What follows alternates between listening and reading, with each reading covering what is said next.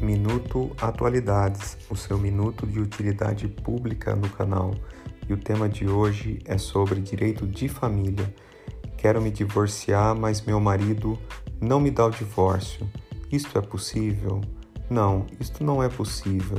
Se você pretende divorciar-se e seu marido não dá o divórcio, basta você ingressar com o processo competente e o seu marido deverá se submeter a ele.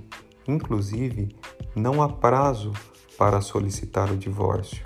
Você pode simplesmente casar num dia e no outro pedir o divórcio.